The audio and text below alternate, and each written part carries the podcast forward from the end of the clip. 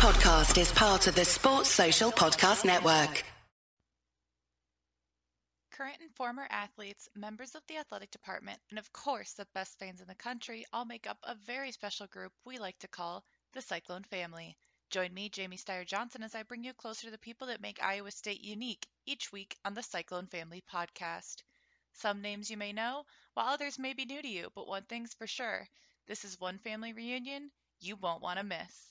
Each week on the Cyclone Family podcast.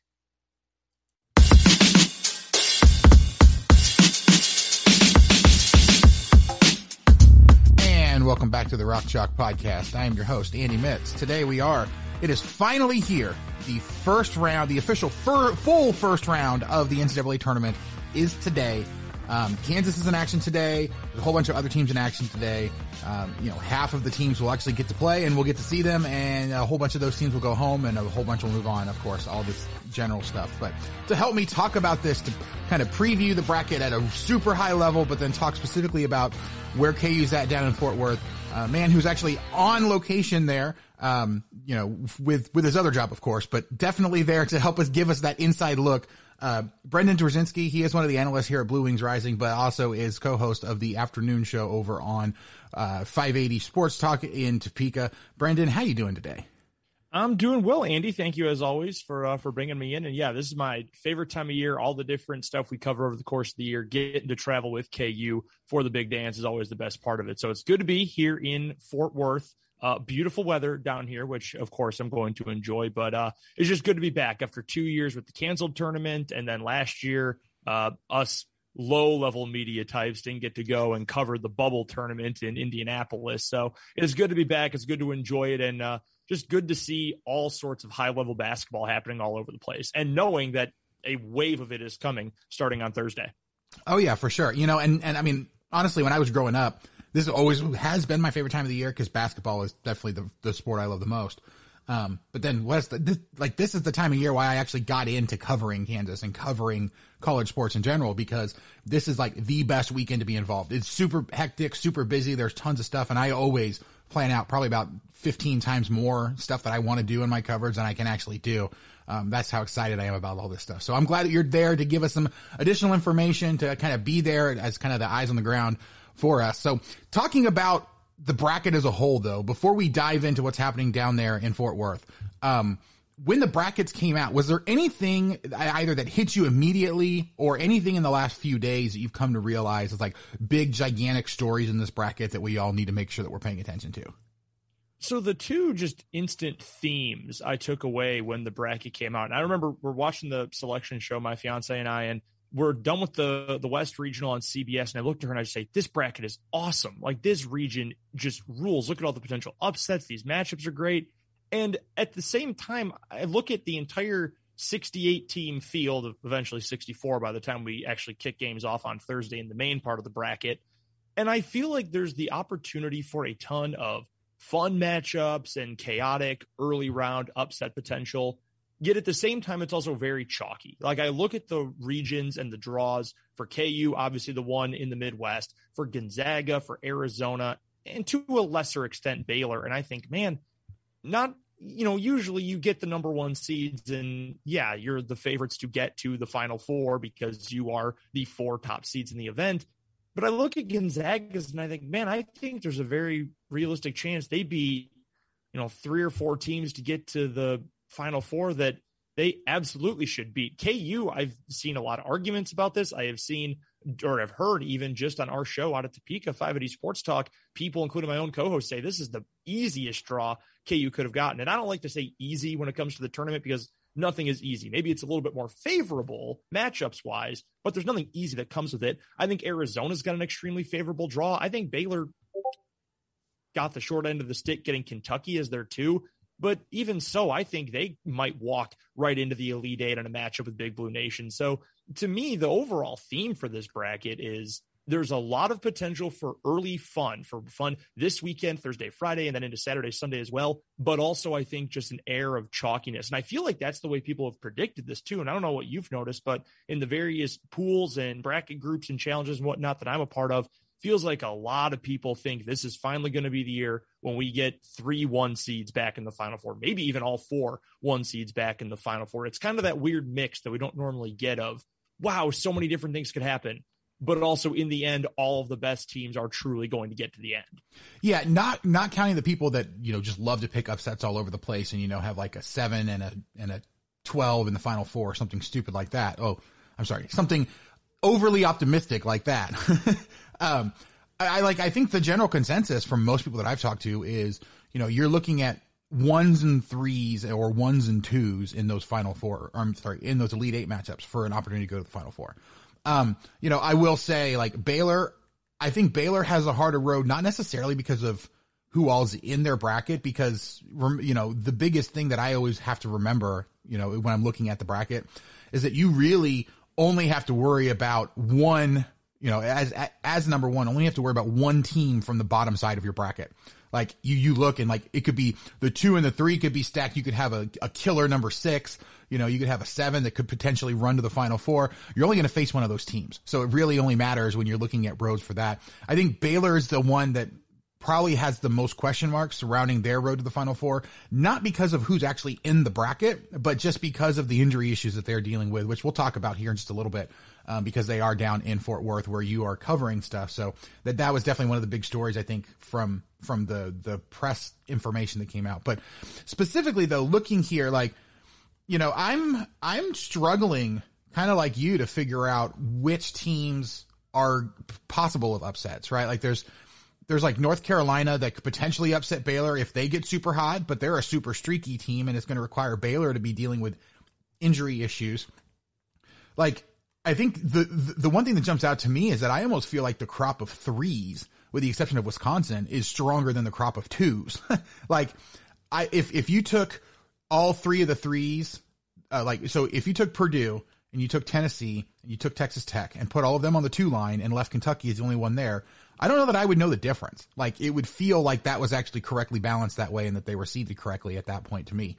Um, so it's really weird to look at these brackets and kind of see how everything's seated out. There's not really any huge issues with seedings themselves. More like there's there's a few arguments to have about some of the lower level teams, but when you're on the bubble, you kind of open yourself up to that. So that's not like a huge argument that I want to you know hash out at, at any point with anybody at this point because you know I I did think it was funny that Buzz Williams went absolutely ballistic. Well, uh, he he went way overboard, I think, in his press conference talking about how they should have you know, they they should have been in the tournaments. Like, you know, that's the way it works, unfortunately, for some people. So, but anyway, um, now that I've gotten off on a completely random tangent, was there any particular team that you think is heavily favored that shouldn't be, or a team that a lot of people aren't really paying attention to that that has a chance to make a really really deep run?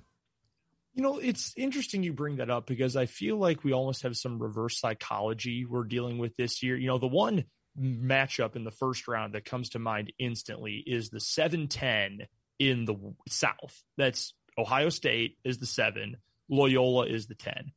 Everybody is picking Loyola because A, they are a lower seeded team who people know because they've had recent success. That leads to everybody picking them. And also, they're really good. I mean, that's a really good program that has despite changing coaches from Porter Moser, who I think is a phenomenal coach. Obviously, he's now at OU. They bring in Drew Valentine, and I'm not going to say they haven't missed a beat, but they've been really darn good. It's the first time they've been to back to back tournaments in 60 years, nearly, or 57 years, something like that. That's a good team. Ohio State, meanwhile, limping into the tournament, and you think, okay, struggling Big Ten team in a conference that historically, at least in recent history, has not been good in the Big Dance. Last year, the Big Ten was absolutely awful once we got to the tournament in Indiana against a team in Loyola who a lot of people like to root for, who have, you know, the the mascot essentially in Sister Jean, a program that people know about as a smaller team from a big city, so they kind of have a built-in bandwagon fan base. And I'm from that city, so I would certainly know about that.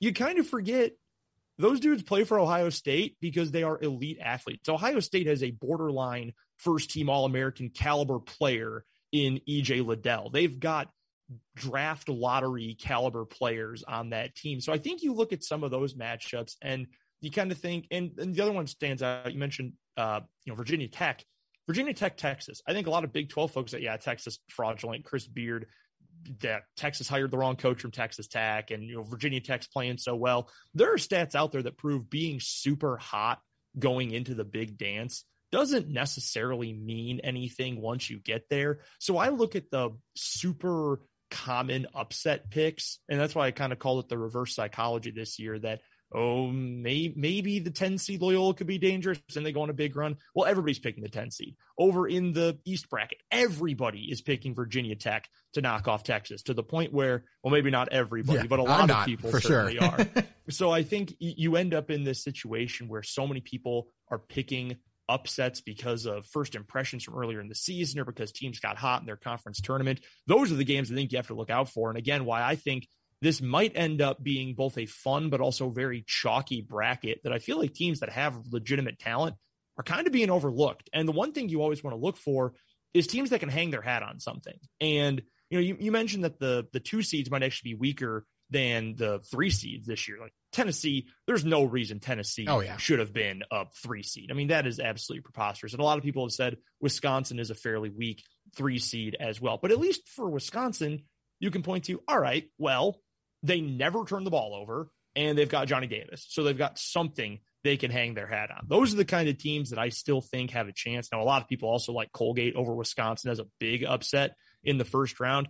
But if you look at some other teams like Villanova's good. They shoot free throws really well. They're one of the best free throw shooting teams in the country. They might be number one in the country, in fact. But I mean, do they they scare you? Like, is there anything else they hang their hat on? That's something I've really focused on this year. Is who are teams that do something or have someone who you can rely on to go make a play or a specific team trait that puts them above everybody else. And some of those higher seeded teams might not have it, but they also still have more natural talent than some of these underdogs everybody's rooting for. Yeah, the one thing I will say, like specifically with the Ohio State and the Wisconsin, I think a lot of people are looking at them and feeling that they're overseeded, especially relative to who they're playing. Like Loyola Chicago is right now, I believe they're like 14th at KenPom or something. Or no, I'm sorry, uh, 24th at KenPom, but they're seeded as a 10 seed, which like is saying that you would slot them in somewhere around thir- like 38 or 40. Um, it feels like they are underseeded. They're also rated better on KenPom than Ohio State is. Like that, I think that's part of the reason. So I don't even know that I would consider that one to be an upset. You know, every year you have a few of those picks, or I'm sorry, a few of those games that are an upset in seed line only. And, and, and this feels like one where I actually haven't looked at the line for this one yet, but I would not be shocked if Loyola was actually favored in this game, um, going into this game by like a point or so, just because of the way that they profile out. Um, Wisconsin is actually even a worse team according to KenPom than Ohio State is. Like they are 33rd in KenPom, which is absolutely crazy. I don't think I've ever seen a a uh, a three seed that's been that low in KenPom since KenPom. And crazy lucky too. Their their right. luck index is off the charts. I mean, it's yeah. not quite Providence, but it's darn close. Yeah, Providence is another story as well. Like they're also one that I think is ripe for an upset because they're a four that's ranked number 48 in KenPom. So it's like, I think that's where most of the disconnect is as more and more of the public is embracing the advanced statistics and kind of looking at these and, and treating those as a sanity check. There's some things that don't really pass the sniff test that, that, so like, I'm not necessarily so worried about those being like, people just wanting to pick an upset. I think I do think there's actually legitimate reasons why you would pick those. Um, that being said, usually when everybody jumps on a bandwagon or something like that, that that's the perfect time for it all to not happen. And then everybody is upset because their brackets are busted really, really early. Um, so speaking of that though, like of potential upsets, I do want to focus in on the Midwest bracket because I, I you know, I, I actually did the preview for us over at Blue Wings Rising that kind of looked at this bracket and broke stuff down. And I had a really hard time with this bracket because it feels to me like this bracket is full of, while the overall level of the teams aren't necessarily as good as the overall level of teams in other regions. I think they all either match up really well against KU and like the one specific thing that they do fantastically, or they have a clear identity as a team that is absolutely phenomenal at one specific thing. I'm thinking of South Dakota State, who is like the best three point shooting team in the nation. Um, I wait, they're either one or two. I, I don't actually remember, but, um, I mean, they have two absolutely legitimate sharpshooters that, that can just absolutely light it up. You know, I, I think they're going to get past Providence. And then I'm really interested to kind of see Keegan Murray and Iowa go up against that three point shooting team. Like, the funny thing is Iowa has, has to get past Richmond, another team that has a really good three point shooting presence. And so like you know, those, whatever team comes out of that and potentially has to face Kansas is going to be a super interesting matchup. It's going to be a high powered, you know, super offensive, really entertaining game. Um, you know, in, unless Kansas is losing and then all of us Kansas people are going to say it's, it's the worst game ever. But, um, you know, before that though, like Kansas has to get through San Diego State potentially, who has a, phenomenal defense. They're like number two in the nation. Like it's just weird that there's a lot of varying things, like teams that do so many different things really well, and that's like their niche. And that's what worries me looking at the Midwest and why I, I kind of pause a little bit when everyone says, oh, they have the easiest draw. Like this is the best draw possible. But they have the most varied draw, I think, as well, with so many different types of game plans have to to plan for and so many teams that do something legitimately at an elite level that could be difficult for Kansas to navigate. Yeah, and I'm right there with you. And that sort of takes me back to my point about, you know, looking at teams that can hang their hat on someone or something that they just do at an elite level. And you mentioned San Diego State, and we'll get to them and Creighton in just a little bit. But you know, San Diego State will slow everything down. They want to make games slow and defense heavy, and that's not necessarily a great fit for KU this year. You know, you look at Iowa, you mentioned Keegan Murray, one of the best players in the country, maybe the best player in the country this year. First team All American. He's going to be a consensus first team All American. That Iowa team, their offense is absolutely sensational. Now, they do not have a track record of postseason history really at all, but they've got an unbelievable offense. South Dakota State, you mentioned them. They are just an incredibly efficient offensive shooting the ball team. And got to give a shout out to Zeke Mayo, Lawrence's own as well, who had a 50, 40, 90 freshman season for the Jackrabbits. I mean, that is a really good offensive team. And you mentioned how well they shoot the three. They also don't rely on it. You know, they're not a team that's putting up just ridiculous threes constantly game after game. They take them a little bit more selectively. You go down to the bottom half of the bracket, and like you mentioned, KU will only have to face one of these teams. But you look at Wisconsin. Wisconsin's got another player who's in contention to be the best player in college basketball this season in Johnny Davis. I take a look at Auburn, and I think their guard play not great.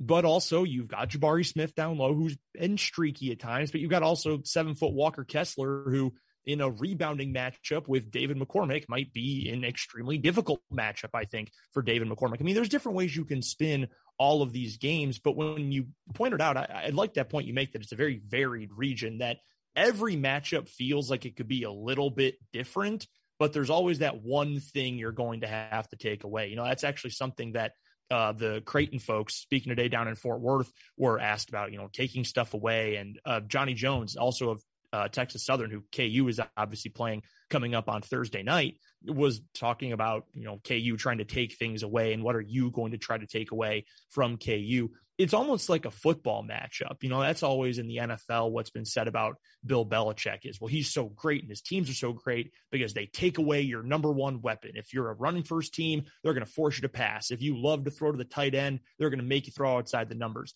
That kind of feels what this bracket is like. Like everybody's kind of got that one thing that makes them a challenging matchup. And I think for KU, the fact that they're playing better defense, the offense has been good, if not game to game a little bit streaky over the course of the year, really half to half a little bit streaky over the course of the year. I feel like KU is probably the most complete team, but there's something in darn near all 16 teams in this quadrant of the bracket where you say, all right, that might be a little tough. It might be a little bit tough to slow down. Well, or a little, or possibly a lot when you're looking at something like the Iowa offense, for example.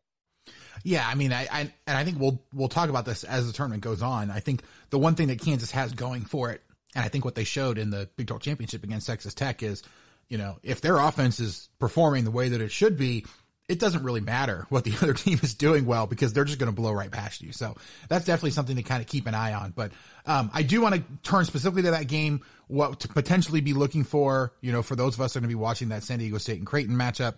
Um, that's also going to be happening tonight. But before we do that, I need to throw it to a quick break. We'll be right back on the Rock Chalk podcast. Homefield Apparel is the most comfortable vintage college sports apparel anywhere. They have t-shirts, sweaters, hoodies, all kinds of stuff over there. 100 different schools plus, um, and they're adding more schools all the time. They just got done with a whole bunch of basketball, big new Saturday themed uh, releases that they had. UCLA was the last one, but Kansas is a part of the lineup now, which means that they have home field magic going into the NCAA tournament here. And for the month of March, they are actually doing their promotion. They are calling it the third month mania because of course they don't want to use copyrighted terms, but they've got some really great things happening. They have mystery boxes starting Sunday night, 7 p.m. So by the time you're hearing this, it's already going on. They're going to do a limited run of mystery boxes. Um, they are only on until Thursday at noon. They have seven different options. So you can get t-shirt boxes or combo boxes or a whole bunch of other stuff. They will pick randomly from the warehouse a bunch of different great things that they have. Huge discounts on these items. Uh, you won't know what's coming, but it'll be a, a, fun surprise for you to go ahead and open them up. For example, one of the boxes is three t-shirts for only $45. Um, that's a fantastic deal. Great stuff for you to, you know, find a new random team to kind of root for. If something happens to the Jayhawks or another team to root for, in addition to the Jayhawks while you're there, uh, they're going to have a bunch of other discount codes. Of course, you can use our, our discount code, promo code CHALK12 to get 15% off your entire first order.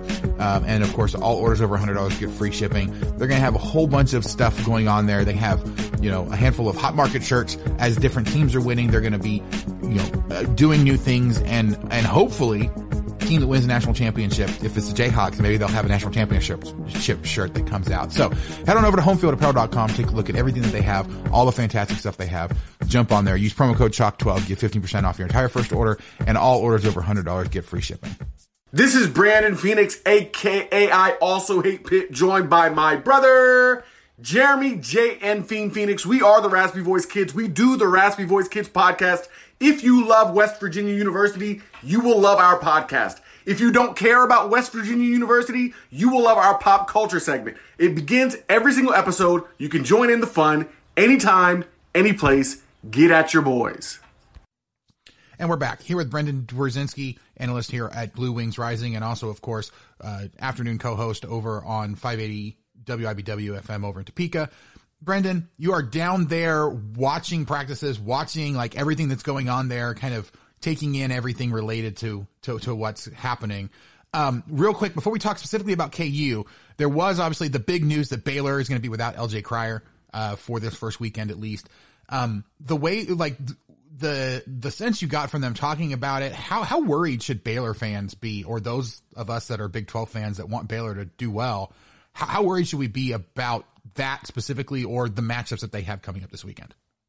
Yeah, so I was sitting in on the uh, press conference when Scott Drew was asked about LJ Cryer's availability, and he, he was pretty quick to say, yeah, he's out this weekend, that he's not going to participate. Then there was the follow up that, well, what does it look like for the future for LJ Cryer? And it sounded at least to me, somewhat wishy washy about what his future might actually look like and how likely it actually is that maybe he could come back second weekend if Baylor is able to get to Philadelphia, or should Baylor make it to the final weekend of the tournament, what LJ Cryer might be able to do. And to be blunt, I don't love their chances to get that far if they don't have LJ Cryer at the same time. Yeah, I mean, the other thing to keep much- in mind is that like the last half of the conference season, that was the constant refrain of like he's day to day. You know, we're expecting him back at any time now. It's just a matter of getting him like. It, it was kind of reminiscent of, of what we heard from Bill Self about Remy Martin. It was just a matter of when was he going to be available. This feels a little bit more serious though, and the way he's been talking about it, I don't actually expect him to come back at all the rest of the season. I would not be shocked at all. And of course, that depends on their season actually going longer than this weekend. You're as as you pointed out. Yeah, and I mean, we know how much better Baylor can be with him, but really you look at this Baylor team and I'm I'm a Scott Drew hater. I mean, I respect his coaching ability. I more just am put off by how strange he is. I vividly remember the 2017 tournament. I was the one who asked him in the uh, his press conference on whichever day that was, "Hey, why did you go into the KU locker room and congratulate them? Why would you do such a like?" He's just so weird. It puts me off. But also, I mean, that program was absolute dumpster water when he took it over and in an absolutely horrible hell like place. And he got them to a national championship in year 18, I believe it was last year for him. I mean, he's a phenomenal coach and has done a great job with that team, even with all those guys they lost after that national championship year. You look at the the Davion Mitchells and the, you know, the Jared Butlers and everybody they lost. They had a great year. They're not ever going to be what they could have been this season because they had all the injuries over the course of the year. I still think losing Jonathan Tchamwa pretty much knocked them off of the precipice of the legitimate title contenders. And I know you might say, well, he's what the fourth best player on that team at best. He's the best big man, though. I, I think JTT is a better player than Flo Thamba, for example, even though I said that right after JTT got hurt, and then Flo Thamba roasted Kansas in that game down in Waco. But I think losing him has been huge. LJ Cryer is such a good, solid, complete all around player. I mean, he does so many different things well that I just don't see this Baylor team being able to hit its possible ceiling. You know, compare that to last year. It's pretty much the exact flip side of that, that Baylor had that COVID 19 pause late in the year. We all remember KU beating up on them at Allen Fieldhouse on senior day and Marcus Garrett putting the clamps on Jared Butler. And I mean, that was an extremely fun day for a KU fan. But then we got to the dance, and then all of a sudden Baylor, you know, got the last Infinity Stone and was able to take off and get to the national championship. I've never seen a Marvel movie. I don't know if that reference made sense. I've just it actually did. I think that, that was hilarious. all right, I'm I'm very proud of that one. Then I'm gonna put that one uh, for notch on my belt for that one. But I mean, that's what it was for them last year. They had the issues, and then everybody got healthy, and then they took off and they cruised to a national championship. This year, it feels like it's just been such a continuous. Well, we're missing a few guys for this game, and oh, we don't have these guys against KU the first time at Allen Fieldhouse. Then Jonathan Tchamwa gets hurt and he's out for the season with that horrific knee injury. And now Cryer yeah. sounds like in all likelihood he's not going to play for however long Baylor's in this NCAA tournament. It just feels like they are never going to quite hit that peak, and that's why I think their ceiling is probably second week in it. Hey, you get to the Elite Eight the year after you made a national championship and lost all those dudes. That is an unbelievably good year. Elite Eights are good no matter what. But I don't really feel, given what we know about this roster right now and about Cryer, that this is a legitimate national champion contender. Yeah, I mean it's it's difficult to see them going that far, mainly because of who they have in front of them, and you know c- combine that with the injuries. But I mean, I, I, I do think that they have a better than not shot of actually getting out of this weekend.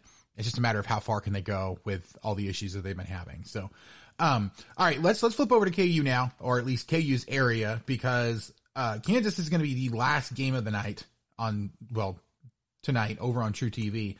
So, but before that, there is the San Diego State Creighton game. I'm fairly certain that pretty much everybody's going to be watching that game beforehand, not knowing whether Kansas is actually advancing. Although, if you're that worried about Kansas advancing, um, please, please find some help because you, you I think you might need it.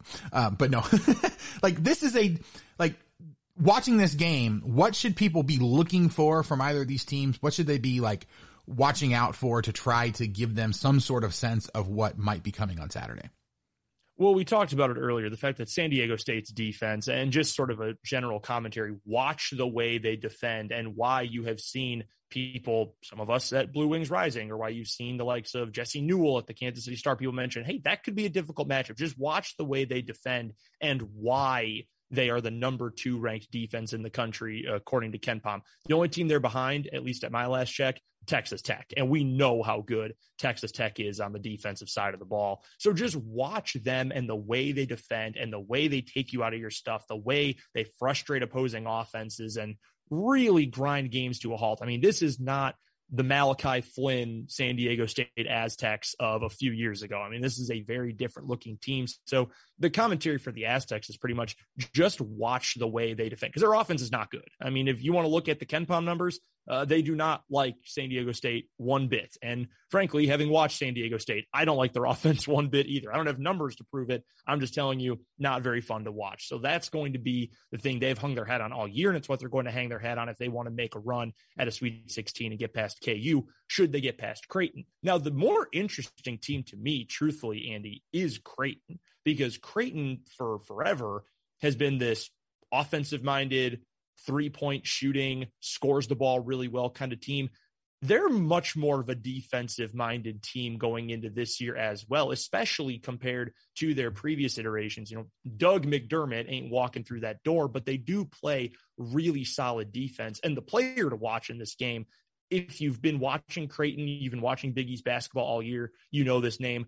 But Ryan Hawkins is an incredible story. I mean, he was a Division two player at Northwest Missouri State, which is effectively a division one program. They win every damn national title at the division two level. And he was arguably their best player even though he didn't win player of the year the last couple years. That was his teammate trevor hudgens. Well he's one of a couple guys from d2 who transferred up to d1 you also know about cam martin who's redshirting for ku this year. He was the miaa player of the year at missouri southern uh, a couple of times all league player. Those guys can score the ball and it shows you how good that d2 league is. And i'm not trying to go all you know pay attention to D2 basketball here. I'm just telling you, Ryan Hawkins was that guy at that level, came to Creighton and has been that guy again. He's a smart, solid rebounder. He's an awesome scorer, a good finisher as well. Uh, has an interesting story. He's actually deaf in one ear. Fun fact. Not a lot of people know that about Ryan Hawkins, but he's an extremely talented player. He's my one guy to watch. One, because he's just a fun basketball player, but two, I think his scoring offensive ability is going to be the X factor in a game that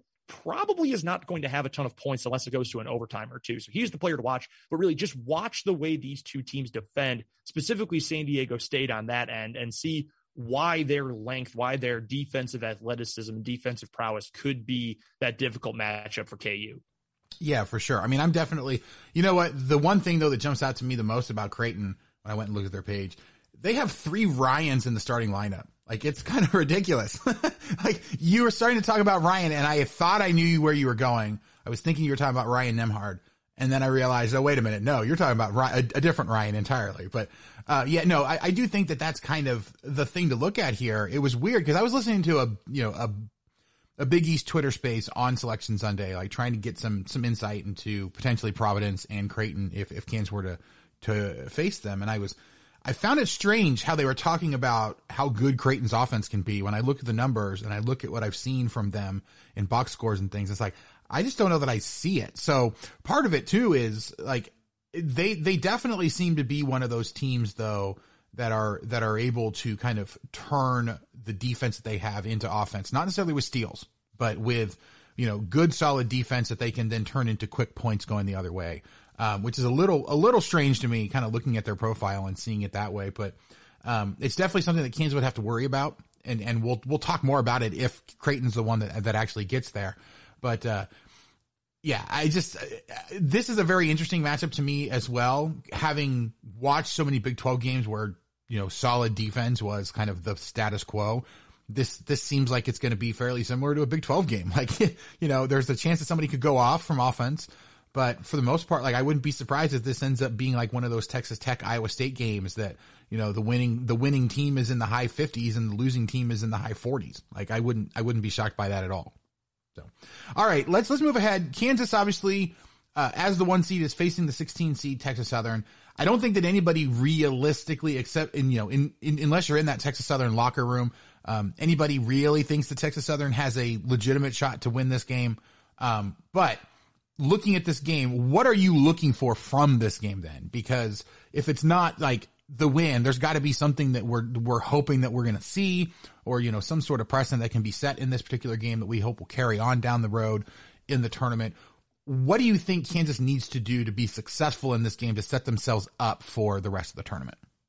Well, the thing that I'm most looking out for is David McCormack's performance in the post in this game because you're right. I mean, everyone's picking KU to win. Everyone should be picking KU to win, and they're riding so high coming off of the Big 12 tournament. But David McCormick in this game is going to need to be big, A, because we don't know if Mitch Lightfoot's able to play. He did practice some on Wednesday. It was a full practice for KU before the open session that media and fans were able to go see. And Bill Self said, yeah, he was able to go, but he couldn't go fully. He did some work. It was sounded like it was a little bit more than he was able to do on Tuesday before KU got down to Fort Worth. So you don't know what Mitch Lightfoot is going to be able to do. If he can't go, obviously you're going to see more minutes from Zach Clemence and from KJ Adams, which you might not see the rest of the tournament once Mitch Lightfoot gets back. We know KU is going to go with the shorter bench once we get deeper into the dance. So from McCormack, the thing I want to see is A, if he is asked to take on a bigger role because there's much less depth behind him, can he step up and maybe play more minutes than he would normally play if needed? But also the big men for Texas Southern are athletic dudes. And in fact, Bill Self during his press conference, he mentioned uh, over the weekend that, hey, there's some athletes there for, for Texas Southern. We haven't gotten to watch them play, but they've got some athletes. And then on Wednesday, he mentioned, hey, they've got one of the best big man combos that we have seen all year long. I mean, they've got athleticism that would match up in the Big 12, specifically with Brison Gresham, but with John Walker as well, a pair of senior posts for this Texas Southern team, both of whom you have to watch out for. So in a game where KU should be able to win based on talent and coaching alone, not even needing their A game, they should be able to win. I want to see what David McCormack can do against some of those great athletes because I'm fully in the camp that we don't need to break down whether we're going to get good Dave or bad Dave. No, good Dave is Dave at this point. I am squarely in that camp.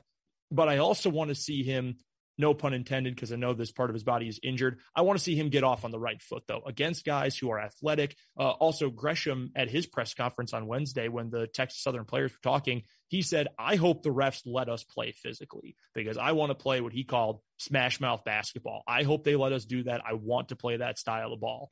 I'd love to see Devin McCormack match up against that. I mean, we know he will go and bang with a bunch of the dudes who play in the Big 12 night after night but I want to see him against a guy who he doesn't know, who he doesn't have as much tape on, who he hasn't seen before. So that's the one thing I'm looking for. I mean, I think KU can win this game with what their C plus, B minus kind of game. I mean, Texas Southern's going to fight. That's a team that has a lot of pride. I think they've got a lot of like positive arrogance, cockiness. I mean, that's just kind of the vibe I got from the press conferences today. Nothing over the top, but a team that is very confident. And they're probably going to lose. Again, KU can win this game with a C game. So when I look at the specific matchups, like we were talking about earlier, all the different teams and how they all have their one thing they can hang their hat on, I want to see David McCormack up against a couple of athletic dudes because if he can do that, he can do it well for 22 to 25 minutes. I don't know how much rest his foot is going to need or during the game if it gets aggravated again. However long he's in there, I want to see him be able to play that physical brand of basketball. That's going to make me feel much more comfortable going forward because if he's playing well offensively specifically, KU's offense is going to be humming against anybody. I actually find it kind of funny that you say that because I don't know that I'm so worried about Dave in this one. Like, I don't expect him to get to get more minutes, even if Mitch can't go. I would be much more interested to kind of see what contribution you can get from KJ, that you can get from Zach, um, you know, to be ready in case you need them. Because even if Mitch is able to come back, you know, in in Saturday's game, um, if he, you know, it's not going to take much for him to retweak that if you know if he lands on it wrong, and then he's gone for the rest of the tournament, most likely. And so you're going to need other guys to step up. There is absolutely no way that David McCormack can shoulder the load as the only big guy with, you know, Jalen Wilson backing him up with some small ball minutes. Um, if that's the route they have to go because Mitch isn't available. Like Mitch is going to do everything he possibly can to be out there. Don't get me wrong, but I'm, you have to, you know, figure out what you have just in case you don't have him because he is dealing with an injury. I, I think I'm much more interested to kind of see who else can get going on the outside. I want to make sure that Remy Martin is still getting involved and actually looking productive and playing good defense. I think this is a good opportunity for Remy to continue to build on that trust that he's built with Bill Self. Um, you know, we saw him in, in, in, in the second half of the Texas Tech game, a spot where he normally would have been pulled for Dajuan Harris to come out because Bill Self trusts him more. So it feels like they're getting to the point now where Self is is able to trust him to be the guy to run it down the stretch in crunch time. Um, obviously, I'm not expecting a lot of crunch time in this particular game, but you know, it, it, would be good to see him get out there to continue to run the offense, to do really well in that sort of role, to make sure that that's carrying over from the Big 12 tournament because they're going to need that to make a deep run in the tournament. So I think that's that's what you really want to do. I think is to try to get guys going, try to get guys moving, um, and really kickstart some of these guys. Uh, you know, it'd, it'd, be nice to see a guy like Christian Braun go off for 20 points because it's been a long time since he's had more than, you know, more than like 12 or so. Um, so like I, I would be, I would be really happy about them doing that sort of thing. But then I also wouldn't be upset if they treated it like the West Virginia game, right? Where they got a whole bunch of people in that all played a whole bunch of minutes and you just kind of just had fun and, you know, get everybody feeling good and feeling loose and, and ready for the next game. So, there's a lot of different ways they can go here. I definitely think if you're watching this game, fully enjoy it because I don't think that Texas Southern is going to be able to to keep it close much past halftime. Um, you know, so you're going to get to the point where it's going to be fun and it's you know potentially potentially going to get a little boring if Kansas just completely runs out and everybody's clicking. But um, you know, I think that's that's what this game is all about: is getting as many guys clicking as as as completely possible, so that way you don't have to worry about them moving forward. And one other note about that too. In fact, I've got one note and one stat for you too. The other guy who I think you could argue you would love to see just just for the sake of you know fan confidence or his own confidence, maybe I'd love to see Ochai Agbaji get 25 points on, you know, shoot, give me a number 10 out of 13 shooting or, or something like yeah. that. I don't know, random numbers out there, but a day when he is truly efficient. I mean, you go back through his game log over the last couple of weeks, really, and against Texas Tech, he ended up with 16 points, went three of six from three, four of 10 from the field overall. So, yeah, he went one out of four from two point range. TCU, he was fine, nine out of 17 from the floor. West Virginia, he was under 50% shooting and was just one out of six from three point range. The Texas game, obviously, senior day, we know how much he struggled from the floor. The two games against TCU at the start of this month, he went a combined 12 out of 36 from the floor. I mean, that is just not the Ochai Agbaji we have gotten used to seeing this season. So against comparatively inferior competition, it'd be nice to just see him go off. You know, it was kind of kind of make me think of one of those Devonte Graham games from his senior year when KU played some of those really bad teams early in the season and also Syracuse, and he just lit them up, and it just felt great that oh yeah, no he's he's good, he's good to go. He's just lighten up crappy teams. That's kind of the feeling I would love to see from Ochai today or on uh, yeah on Thursday today. Um, my whole day is getting screwed up while I've been traveling, but just love to see him have a game where it comes easily to him because it won't. I mean, it probably, in all likelihood, will not come easily for him for five, four, three, two, or one more games after this one. So to have a game where he just goes, gets an easy 20, so to speak, and you don't really have to worry about it, that would feel good. Also, by the way, just a little note uh, in terms of competition between 16 seeds and one seeds, according to NCAA.com, there has been since 1996 two games between a one seed and a 16 seed that were decided by either one point or one possession or in favor of the 16 seed. Obviously, the one that was in favor of the 16 seed was UMBC blowing out Virginia uh, a couple of years ago. And then in 1996, Purdue beat Western Carolina 73 to 71. Those are the only two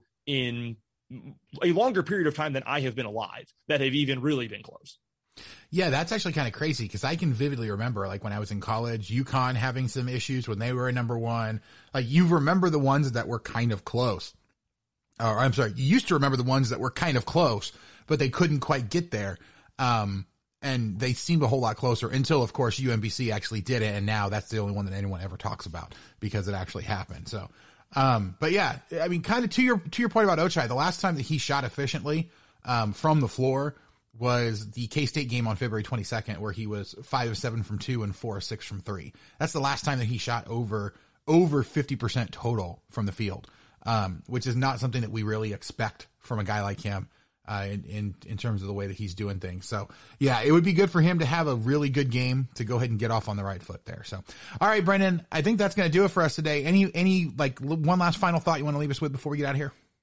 Yeah, go enjoy this game. I mean, I, I know this is sort of a, you know, sunshine and rainbows kind of comment, but it has been way too long since we have had a real tournament. Uh, like I mentioned, 2020 was canceled. 2021 was a Mickey Mouse tournament in Indiana. Like it feels good for me, and I'm sure for all the fans who are here and, and other media members too to be here. But just go enjoy this game because, again, I don't want to call it easy, just a favorable draw to get to play a 16 seed in the first round. But go enjoy this because KU is probably going to win. Hopefully, ideally, is going to win handily. So enjoy it before things get stressful because I know the, the fan part of me is going to do that. So just just enjoy the moment while you have it. Yeah, and, and really to kind of piggyback on that, enjoy the entire first round, right? Like Thursday and Friday. These are literally the two best days in the entire sports calendar in the entire year because there's wall to wall basketball for two straight days. You get to hear about all of these great, like there's a ton of great Cinderella stories. There's usually at least half the games are actually really great games. There's, there's always something for everybody in these first two days of the tournament the fact that we get one that's actually a real, a real tournament now and not what we've had to deal with the last two years. Celebrate that. Enjoy that. Watch as many of the games you possibly can, whatever your work schedule allows, but definitely enjoy as much of this day as you possibly can today. So, all right, Brendan, thank you so much for joining me. And thank you guys so much for listening. If you have not already, please do go out wherever you get your podcast, whether it's Apple Podcast, Spotify, Stitcher, any of the other million apps that are out there. Just search for Rock Chalk Podcast so you can subscribe, get every episode as soon as it comes out. If you give us a rating and a review, five stars, nice comments would be absolutely fantastic. If not, for whatever reason, just let us know what it is we can be doing better. Really do bring the podcast to you guys to get you all the information you need in as entertaining a way as possible. So if you ever have any comments, questions, suggestions, people want to try to interview, anything like that, contact me by email at rockchalkpodcast at gmail.com or on Twitter at Rock Chalk Pod.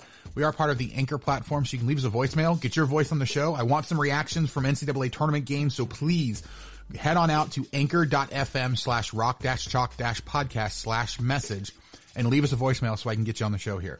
Uh, we are part of the 1012 podcast network. T- uh, covers all the teams in the Big 12. A bunch of great content being put out there about all the teams, including we do talk about Kansas. When I'm over on the Monday show on on the on the flagship podcast, but uh, go to 1012 Network. That's T-E-N-1-2 Network over on Twitter. You can get links to all those shows. But visit our sponsor, Homefield Apparel. Promo code Chalk12 gets you 15% off your entire first order. Um, absolutely great stuff that they have over there. But that'll do it for us today. Brendan, thank you so much for joining me. Thank you guys so much for listening, and we will catch you guys next time on the Rock Chalk Podcast.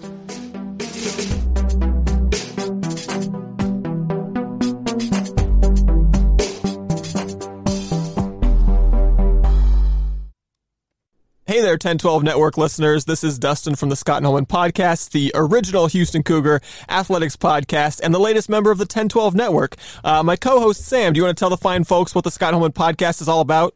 I sure do. We come on here at least once a week and we talk all things going on in the world of Houston Cougar sports. Plus, we usually find time for some of what's going on in our future conference, our current conference, and really the college sports world at large. We're not just a football, men's basketball podcast. We really pride ourselves here on the fact that every single team that wears the Scarlet and Albino in Houston in their jerseys gets time on our show. Plus, from time to time, we bring on some guests ranging from opposing team experts to even former Olympic great Carl Lewis. So be sure to search the Scott Nolan podcast wherever you listen to podcasts. And remember, we spell podcast P A W D cast because we are oh so funny like that.